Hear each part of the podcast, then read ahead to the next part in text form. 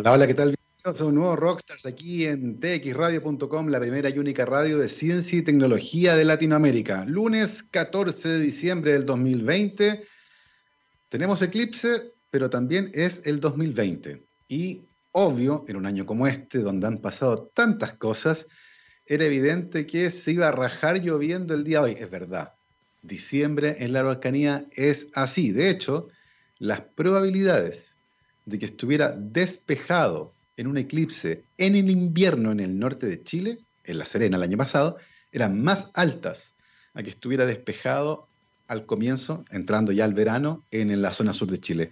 Eso me lo contó una amiga astrónoma el año pasado. Me dijo, mira, es más probable que en el invierno de la cuarta región se vea a que se vea entrando al verano de la novena. Y tal cual. Se raja lloviendo en parte importante de la zona sur de Chile. Estábamos viendo recién un streaming que estaba haciendo el Departamento de Astrofísica de la Universidad Católica desde la Araucanía.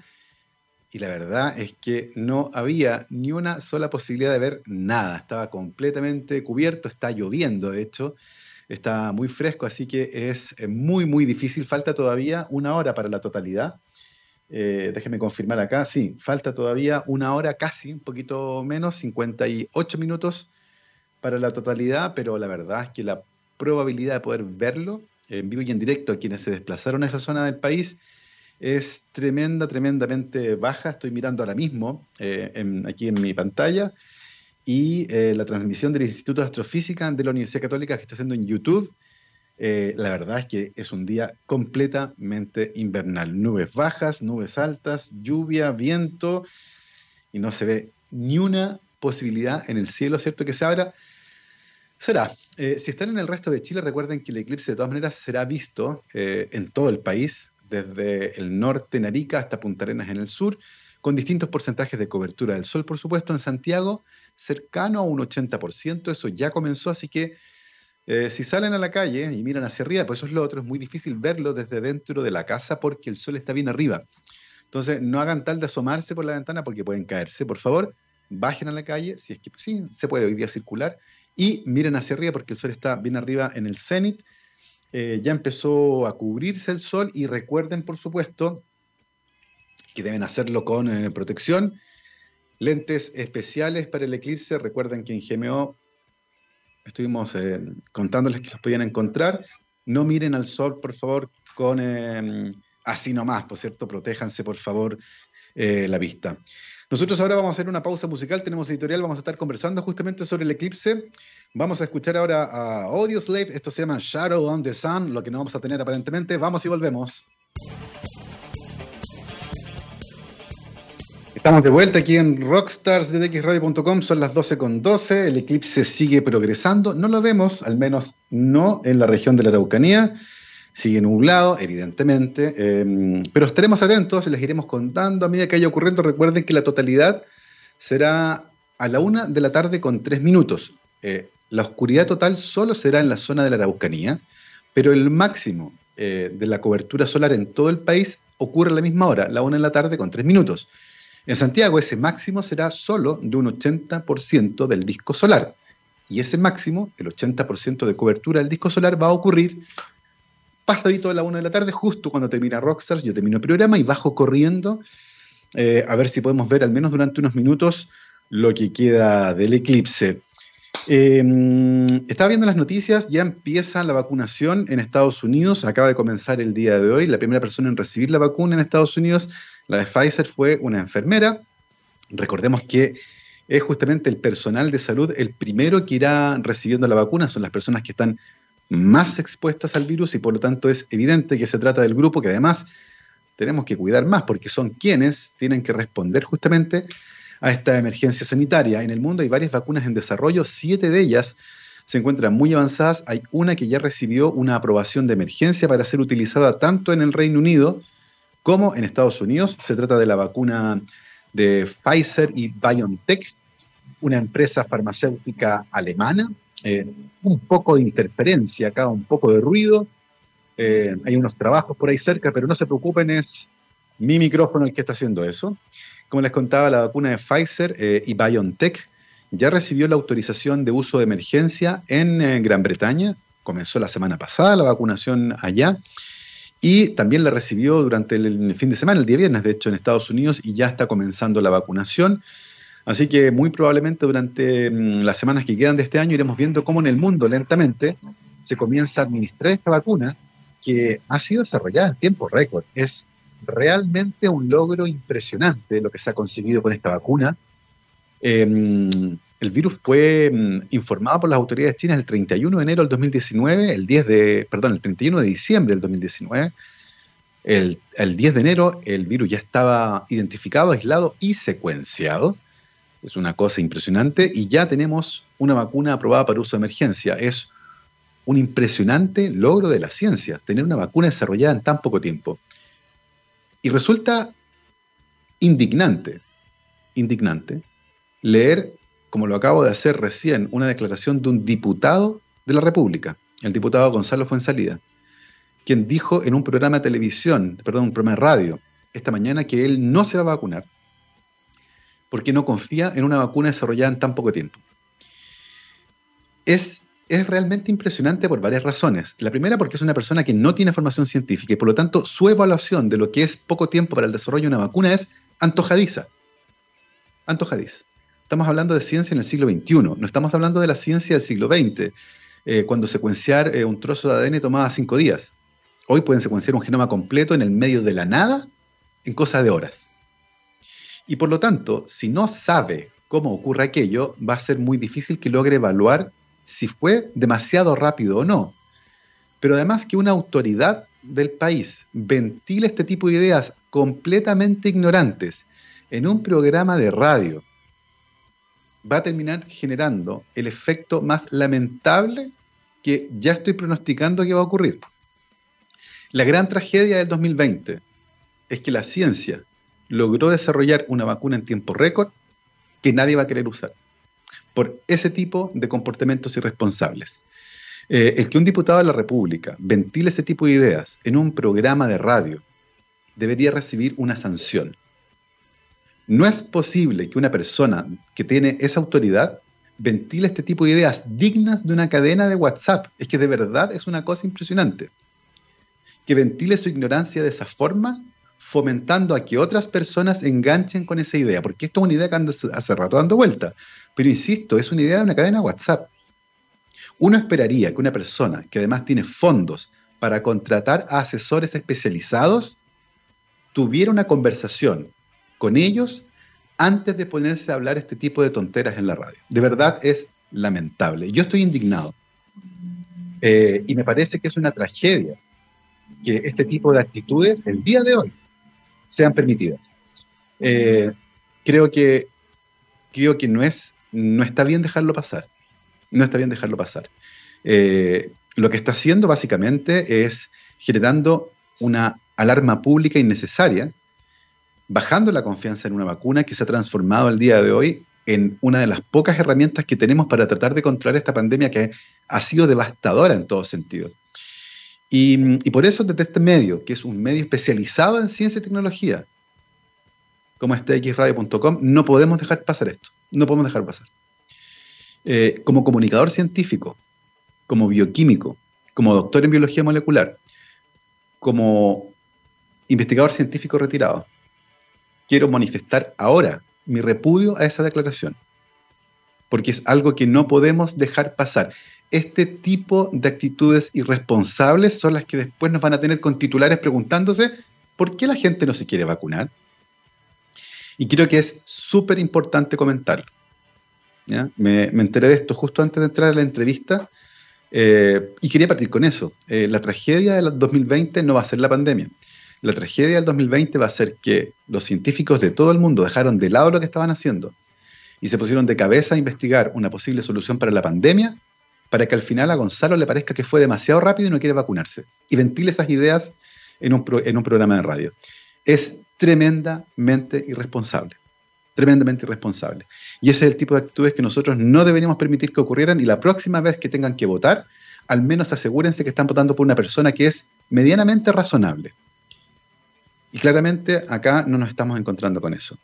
Eso, eh, lamento este rant que me he mandado, pero no lo puedo, no lo puedo dejar pasar. Eh, nada, Les contaba que en Inglaterra ya comenzó la vacunación. Están vacunando primero al personal de salud, que son las personas que más saben de vacunas, y se están vacunando sin problemas. Eh, también comenzó lo mismo en Estados Unidos, como les contaba. Eh, ya está progresando rápidamente. A Chile todavía la vacuna no va a llegar. Eh, va a tomar todavía varios meses, no días ni semanas, varios meses probablemente para que llegue a nuestro país. Así que por ahora las medidas a las que podemos apelar son las que ustedes ya conocen. Eh, principalmente el distanciamiento físico y el uso de mascarillas. Y es un eh, tema particularmente sensible pensando en la época del año en la que estamos. Estamos entrando al final del año.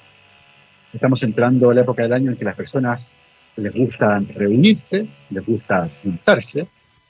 Eh, y por lo tanto es probable que muchos sientan la tentación de hacer aquello. Y, y el llamado ciertamente es a que no lo hagan, a que mmm, mantengan la compostura. Estamos llegando al final de esta tragedia, eh, pensando que en los próximos meses, muy probablemente a partir del, del, del segundo trimestre del próximo año, ojalá eh, ya esté en marcha la campaña de vacunación en Chile, y falta tan poco tiempo que eh, enfermarse a esta altura.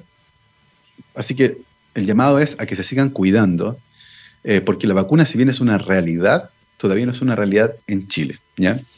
Para todos los que estén interesados en profundizar de este tema, eh, en mi cuenta de Instagram, en alguna otra ocasión, durante esta semana evidentemente voy a hacer un live contando algunas cosas sobre el desarrollo de la vacuna, cómo funciona, eh, y las preguntas más frecuentes, que algunas tienen que ver con lo rápido que ha sido, que es una pregunta que, que insisto, se repite en WhatsApp, eh, pero que no debería ser ventilada nunca como una, un argumento para que alguien decidiera, menos un diputado, ¿cierto?, no vacunarse. Eh, el eclipse sigue su progreso eh, lento. La cámara de la, de, del Instituto de Astrofísica de la Universidad Católica, que está transmitiendo por YouTube, está haciendo ahora un paneo en la panorámica que se ve ahí en, en Pucón, y la verdad es que al menos desde esa zona, de la zona lacustre de la novena región, eh, cerca de la cordillera, la probabilidad de observar algo de lo que ocurre es nula. Lo único que tenemos ahora es nubes, viento, lluvia, y la verdad está bastante oscuro. O sea, ni siquiera hay señales de que eventualmente pudiera aclarar, pudiera romper un poco la capa de nubes. Así que, por ahora, sencillamente alguna cámara eh, que esté sobre la capa de nubes nos podría mostrar alguna imagen, imágenes de algún observatorio que esté por ahí. En YouTube eh, creo que hay alguna cámara transmitiendo justamente mmm, eso. Es una cámara de la NASA. Eh, pero ahora mismo no está en vivo, pero si salen ahora a la calle y miran hacia arriba, ojo, insisto con esto, deben mirar al sol siempre con protección, lente certificado norma ISO doce treinta y uno dos guión dos, porque si no se van a dañar la retina, ojo con eso. Eh, pero si hacen eso ahora, salen a la, a la calle, aquí volvió el, el, el live de, de astrofísica, el sol ya parece una media luna, ¿eh? Esta es una cámara que está sobre la capa de nubes, no es una cámara que esté desde la Araucanía. Y claro, eh, ya está cubierto, yo diría, un cuarenta por ciento más o menos del disco solar, por ahí. Eh, se aprecia en esta, en esta imagen. Eh, si salen a Santiago, evidentemente pueden, eh, hacia arriba, ¿cierto? Van a ver algo parecido, pero ya estamos, ya estamos en eso, así que va progresando lentamente. Este eclipse total en la Araucanía, parcial acá en la región metropolitana y en parte importante del país, desde donde distintas latitudes darán distintas coberturas totales para el sol, o distintas coberturas máximas, perdón, para el sol. El máximo, como les decía, es justo cuando termina Rockstars, a eso de la una de la, de la tarde con tres minutos, debería durar entre dos y tres minutos la totalidad en la Araucanía, y ahí sí debería producirse una baja significativa de la luminosidad del sol, y aunque esté nublado, esa parte es interesante, igual se nota. Eh, porque si bien está nublado, ¿cierto?, no está el día radiante, pero si con una capa de nubes se cubre el sol, la oscuridad que se percibe estando abajo es notable. Así que al menos ese fenómeno sí lo van a poder eh, presenciar y disfrutar en primera persona todos los que se encuentren en esa mmm, zona el día de hoy. Faltan treinta y ocho minutos para la totalidad. Ese es el cronómetro que aparece acá en la transmisión por streaming del Instituto de Astrofísica de la Universidad Católica. Están limpiando ahí la ventana por la que se puede mirar. Y nada, pues, vamos ahora a hacer otra pausa musical. Tenemos editorial el día de hoy en Rockstar, estamos hablando del eclipse, estamos hablando de la pandemia, estamos hablando de vacunas, me estoy enojando con un diputado. Todo eso junto está pasando el día de hoy, pero además con música, pues esta es la radio del rock también. Vamos a escuchar a los Stone Temple Pilots, esto se llama Lady Picture Show, vamos y volvemos. doce con veintiocho, estamos de vuelta aquí en Rockstars de T X Radio punto com, la radio de la ciencia y del rock. Nos acompaña G M O, que te invita además a cuidar tus ojos de los rayos ultravioleta durante el verano. Es por esto que se recomienda utilizar anteojos de sol para proteger la vista. En caso de ser usuario de anteojos ópticos, como yo, por ejemplo, eh, se pueden utilizar reemplazando los cristales por otros con su fórmula y así convertirlos en anteojos de sol ópticos, lo que es realmente cómodo. Para mayor información acerca de los modelos, servicios y agendamiento de hora, ingresa a G M O punto C L. Ya lo saben, hay que cuidarse la vista todo el año, pero particularmente durante el verano, cuando el índice de radiación ultravioleta sube muchísimo y hay que cuidarse los ojos. Recuerden que el daño en la retina es irreparable y progresivo, así que su yo del futuro les agradecerá que se cuiden la vista. Estamos viendo, me comentó Gabriel en algún momento, me dijo, métete a YouTube, a la página de El Mundo, el periódico español. Me dijo, tiene una muy buena imagen de la progresión del eclipse. Y sí, la estoy viendo, espectacular. Eh, es divertido porque se ven las nubes pasando por delante. Eh, están con algún tipo de telescopio especial aparentemente, pero están ahí y se oscurece la imagen y vuelve de repente. Pero ahí, por ejemplo, está casi completamente cubierta y de repente desaparece. La magia del sur, le dicen acá, ¿no?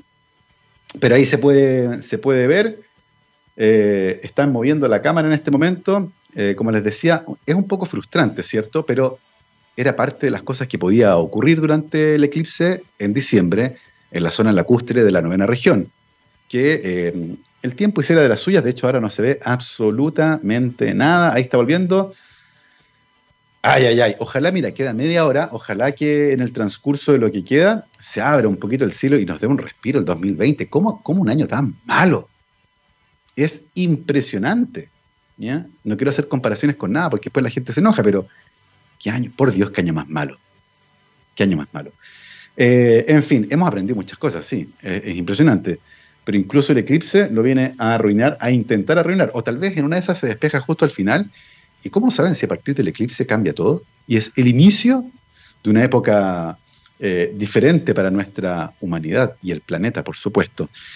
En fin, estamos aquí en T X Radio punto com. Como siempre también nos acompaña la Universidad Aysén. Docencia, en investigación y vinculación con el medio desde el sur austral de Chile. Para más información sobre los interesantes proyectos que tienen en la Universidad Aysén, una de las universidades más jóvenes del país, visiten doble u doble u doble u punto u aysén punto c l y además cada semana, los días jueves de preferencia, iremos conociendo historias de vida, investigación y vinculación con el medio desde el sur austral de Chile de la mano de sus investigadoras e investigadores.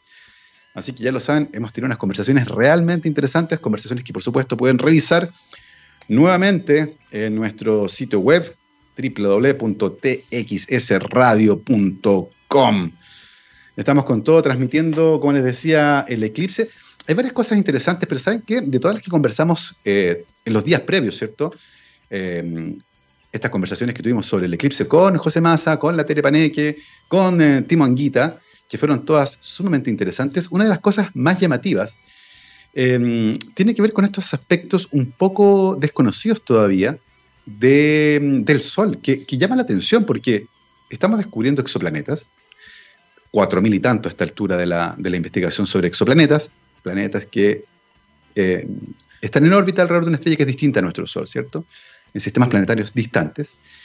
Eh, y todavía hay cosas que entender, y todavía hay cosas que estudiar, y todavía hay cosas que son tremendamente enigmáticas. Con eh, Mario Hamuy también estuvimos conversando, se me olvidaba Mario, que publicó El Sol Negro, ¿cierto? Sobre los eclipses. Eh, y que de hecho Mario lo contaba en una de las conversaciones, era, nadie entiende todavía por qué la corona solar, que es básicamente la atmósfera del Sol, que es visible durante la totalidad, ¿cierto? Cuando eh, la Luna cubre completamente el disco solar y se ve la corona solar, que además es gigantesca y que tiene una temperatura altísima, varios millones de grados Celsius, mientras que la superficie del Sol tiene una temperatura de varios miles de grados Celsius. O sea, hay varios órdenes de magnitud de diferencia, varios ceros de diferencia en la temperatura de la superficie del Sol versus la corona solar. Y la corona solar es muchísimo más caliente. Nadie sabe por qué. Entonces, todavía estamos tratando de entender a nuestro Sol. Es realmente impresionante porque uno mira de repente investigaciones que están a miles de años luz y somos capaces de entender cosas que ocurren tremendamente lejos, que ocurrieron hace un montón de tiempo, cuando la luz de esas estrellas salió hacia nosotros, hace miles de años atrás. Y todavía hay aspectos de la fisiología de nuestro Sol, ¿cierto?, para decirlo en términos biológicos, que resultan totalmente misteriosos y que además, ojo, tienen un impacto en nuestro planeta, porque también hablábamos acerca de aquello con nuestros invitados en este especial que hicimos sobre los eclipses. Como muchas veces, la actividad solar tiene impactos en la atmósfera de la Tierra, las auroras boreales son uno de esos ejemplos, ¿cierto?, eh, pero también en las telecomunicaciones y cómo eventualmente eh, los máximos de actividad solar pueden tener impactos tremendamente negativos sobre la calidad de nuestras comunicaciones aquí en la Tierra. Entonces, llama la atención, esto es realmente interesante cómo muchos aspectos todavía desconocidos o relativamente desconocidos de, de nuestro Sol tienen un impacto en nuestras vidas cotidianas. El día de hoy, por ejemplo, lo comentamos también con Gabriel al principio, se cayó todo en Google. Se cayó Meet, se cayó YouTube, se cayó Drive, eh, y hay gente que de verdad no podía trabajar, pero tenía todo en la nube y era como, ¿qué hago? Corrían en círculos. Eh, Se nos googleizó el trabajo, ¿cierto? Y si no hay Google no se puede trabajar. Bueno, eh, ahí tienen algo similar a lo que podría ocurrir si es que eventualmente se cae Internet, ¿cierto? Eh, porque hay problemas en las comunicaciones de todo el mundo y básicamente nos quedamos, imagínense en plena pandemia, de brazos cruzados. Eh, sería tremendo. Como muchos lo han confirmado, cuando su proveedor de Internet, por ejemplo, tiene problemas y se quedan sin Internet. Eh, a mí me pasó hace un tiempo atrás cuando un camión botó tres postes de luz aquí cerca de mi casa y estuve veinte horas sin luz y, y eventualmente veinte horas sin internet, y la verdad es que era poco lo que se podía hacer. Entonces es, es interesante cómo la comprensión de los mecanismos que explican este, estos cambios en el comportamiento del Sol, que permiten eventualmente anticiparlos, van a ser súper importantes para protegernos, blindarnos de una eventual catástrofe en las comunicaciones, como sería esa, por ejemplo, que parte importante del mundo quedara, por ejemplo, con sus comunicaciones abajo, lo que en plena pandemia sería ter- terrible, pero también en condiciones normales, ¿cierto?, sin pandemia, porque mucho de lo que hacemos el día de hoy depende de cosas que ocurren en otra parte del mundo, y por lo tanto Internet resulta fundamental para aquello. Así que me pareció bien interesante esto del Sol Eh, y la corona solar. ¿Por qué tiene esa temperatura tan alta? ¿Qué mecanismo lo explica? ¿Cómo es posible que se caliente tanto considerando la temperatura de la superficie del Sol? En estos momentos la transmisión del diario El Mundo en YouTube, lo pueden buscar ahí en YouTube en paralelo, tienen dos ventanas abiertas, la de la radio y la de YouTube, no se vayan a ir para allá, pues nos dejan ahí en la ventana al lado, muestra que el Sol está cubierto, yo diría que ahora en un sesenta por ciento aproximadamente. Claramente más de la mitad del disco solar está cubierto, parece una media luna, eh, así que vamos progresando, son las doce con treinta y seis, así que quedan veinticinco minutos más o menos para llegar a la totalidad, así que vamos bien. La imagen de, que está proyectando el diario El Mundo está muy muy buena, de muy buena calidad, una imagen clarita ahí, eh, sin eh, nubes en este momento, eh, no sé cómo estarán otras desde la zona, pero al menos la última vez que revisé, la verdad es que no se veía, no se veía gran cosa, como les decía, principalmente nubes.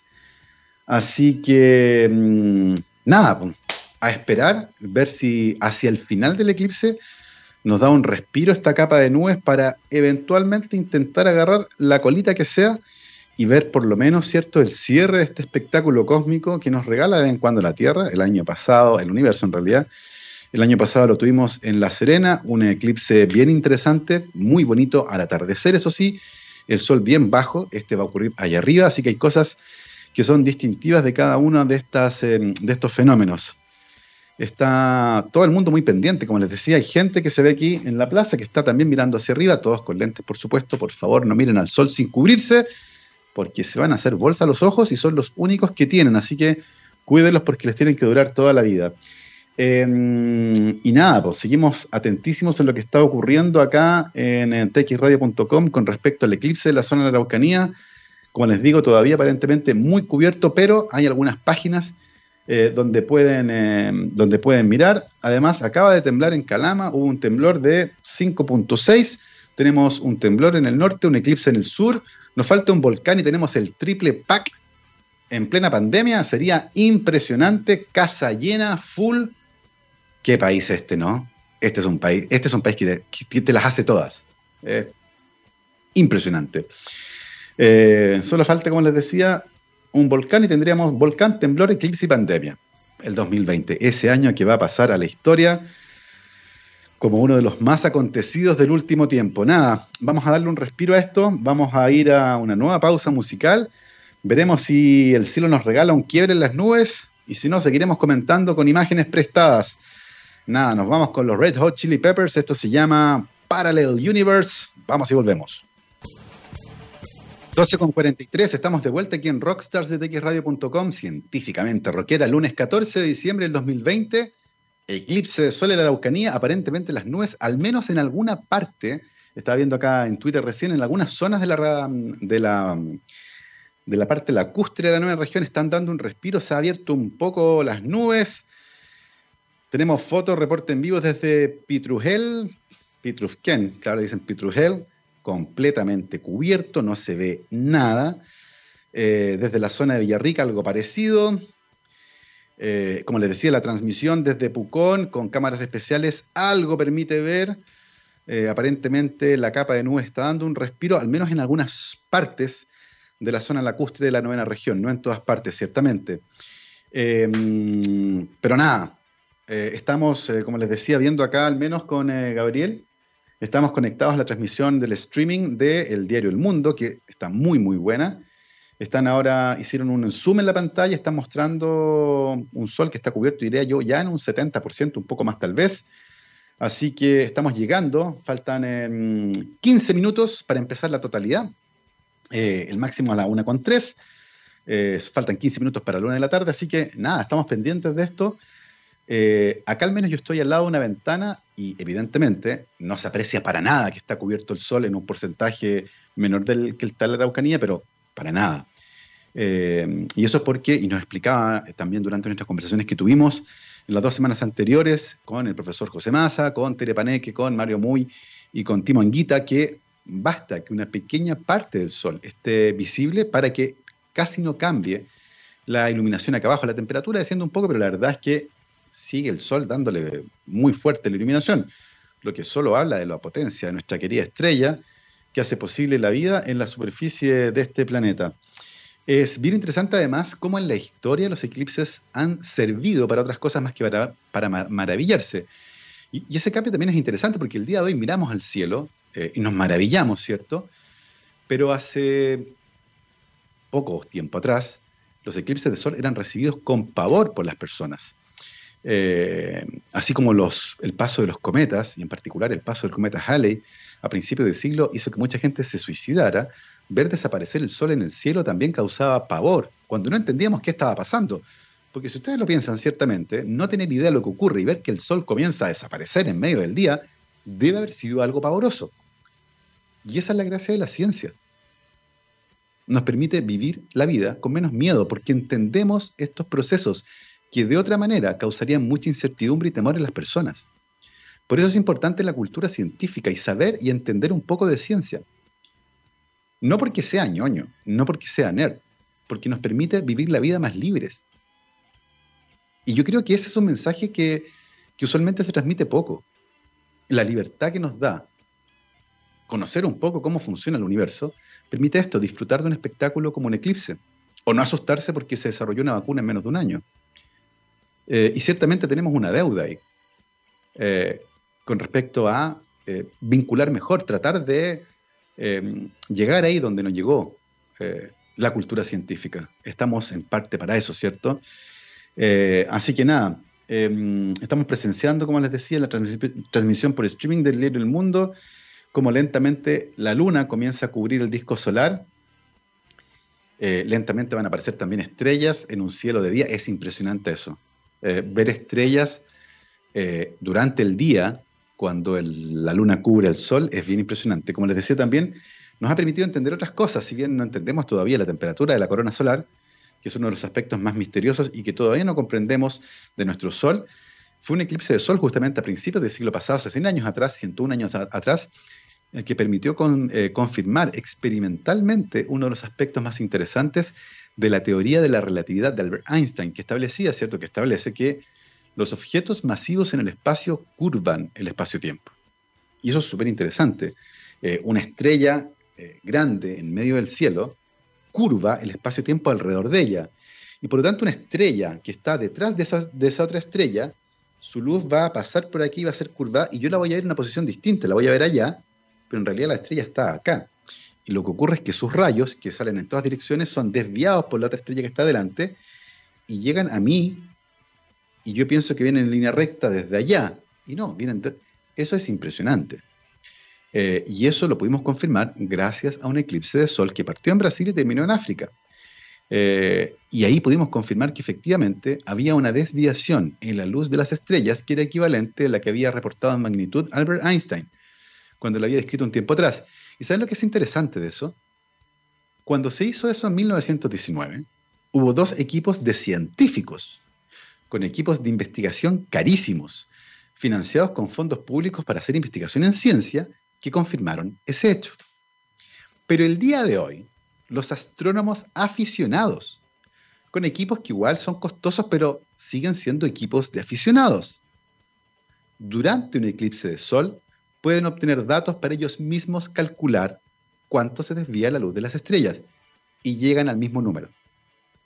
Es fascinante. Hay un montón de astrónomos aficionados, y ustedes pueden buscar en videos en YouTube, que durante los eclipses han confirmado por su cuenta con equipos de aficionados. Equipos de aficionados costosos, pero siguen siendo equipos de aficionados. No son, no estamos hablando de, no sé, de la silla, eh, del tololo, o, o, no.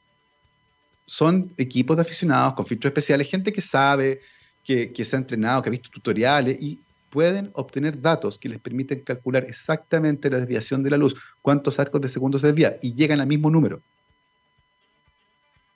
Esa es una de las cosas maravillosas de la ciencia. Funciona aunque uno no la entienda. Eh, así que nada, eh, un eclipse solar entonces permitió confirmar eh, una de las primeras confirmaciones experimentales de la teoría de la relatividad de Albert Einstein. Hace poco tuvimos la, segu- la, una de las, no, la segunda, una de las tantas que ha habido, ¿cierto? Eh, que fueron las ondas gravitacionales. Otra de las predicciones que hizo Einstein: si dos objetos muy masivos eh, se acercan, colapsan, se ponen en órbita violentamente, van a generar eh, arrugas, ¿cierto?, en el tejido del espacio-tiempo, que van a propagarse a la velocidad de la luz, y esos eventualmente las podemos detectar. El laboratorio para hacer eso, construirlo, fue un desafío impresionante, porque se tenían que medir distorsiones en el espacio, que eran pequeñísimas, y eso se hizo con interferometría láser, con unos espejos, en un eh, eh, equipamientos, en una instalación con forma de L, donde había dos. Es una cosa realmente impresionante desde el punto de vista técnico. Y lo hicimos. Lo hicimos. Eh, LIGO, el experimento, ¿cierto?, era para eso. Y se confirmó que efectivamente eh, ese fenómeno ocurría. El espacio-tiempo se contrae, ese po- producto de la acción de estos objetos tremendamente masivos que producen distorsiones en el espacio-tiempo, que viajan, se mueven. Eh, y ha sido impresionante esto. Bueno, y en el caso de los eclipses nos han permitido estudiar cosas tan enigmáticas como la corona solar, que todavía no la entendemos del todo, particularmente su altísima temperatura. Y también, por supuesto, eh, la teoría de la relatividad de Albert Einstein, que fue, obtuvo una de sus tantas confirmaciones experimentales gracias a un eclipse total de sol en mil novecientos diecinueve, eclipse que partió en Brasil con un equipo de científicos en Brasil, terminó en Sudáfrica con otro equipo distinto en Sudáfrica, y que pudieron confirmar, al menos uno de ellos, con una precisión mucho mayor. De eso conversamos, de hecho, con Timo Anguita la semana pasada, confirmar la desviación en la trayectoria de la luz de las estrellas cuando pasaba detrás de nuestro Sol. Realmente impresionante, es realmente impresionante. Sigue avanzando el eclipse, la transmisión nos muestra ya un ochenta por ciento del Sol cubierto. Es muy linda la imagen que tenemos aquí. Eh, como les digo, en varias partes del sur sigue todavía nublado, se está abriendo en algunas otras partes. Ojalá que le pueda dar un respiro a quienes están eh, por ahí. Si no tienen lentes... Si no tienen lentes para mirar al cielo, pueden mirarlo en el suelo. Y usted, ¿pero cómo? Si el sol está arriba, sí. Pero cuando el sol pasa, por ejemplo, a través de las hojas de los árboles, se produce un fenómeno muy bonito, es que proyecta su luz en el suelo y se pueden ver las medialunas eh, en el suelo de luz. Eh, así que lo pueden ir mirando ahí. Eh, y en alguna de las transmisiones desde Concepción, eh, veo a mi amiga Paulina Astrosa desde Twitter, muestra el cielo y la verdad... Hace siete minutos al menos, totalmente cubierto, no se veía nada, nada, nada. Ahora en Antofagasta otra amiga, Cristina Dorador, eh, investigadora, precandidata a la constituyente. Cristina Dorador muestra desde Antofagasta también una linda imagen del eclipse en esa región, donde también es parcial, aproximadamente un cuarenta por ciento, calculo yo, de cobertura solar van a terminar por allá. Eh, imágenes de personas mirando al cielo, todos con sus lentecitos, por supuesto. Por favor, sus anteojos especiales para el eclipse. No lo olviden, si van a mirar al sol, protéjanse sus, sus ojitos. Eh, ya todo el mundo mirando hacia arriba, como les decía. Y en la transmisión llegando, faltan todavía diez minutos para la totalidad. Eh, así que muy pronto nos moveremos hacia allá. Yo voy a bajar ahora a ver lo que queda del eclipse para disfrutarlo desde la calle y ver eh, al menos el último cachito, ¿cierto?, de, de lo que nos queda, al menos acá en Santiago. Eh, al menos, como les decía, aquí en Santiago, que será casi un ochenta por ciento de cobertura. Dicen que bajó la temperatura. Mira qué interesante fenómeno aquel. Vamos a ir a confirmarlo en primera persona. Yo los dejo hasta aquí ahora porque nos vamos a ir a ver el eclipse, pero por supuesto los dejo en muy buena compañía, en una tremenda compañía. Los dejo en la compañía de Nirvana, porque hoy en All You Need Is Rock, aquí en um, T X Radio punto com, la radio de la ciencia y el rock, nos vamos con la banda de Seattle. Nos vamos con Nirvana, los dejo con In Bloom. Hasta mañana, que estén muy bien. Chao, chao.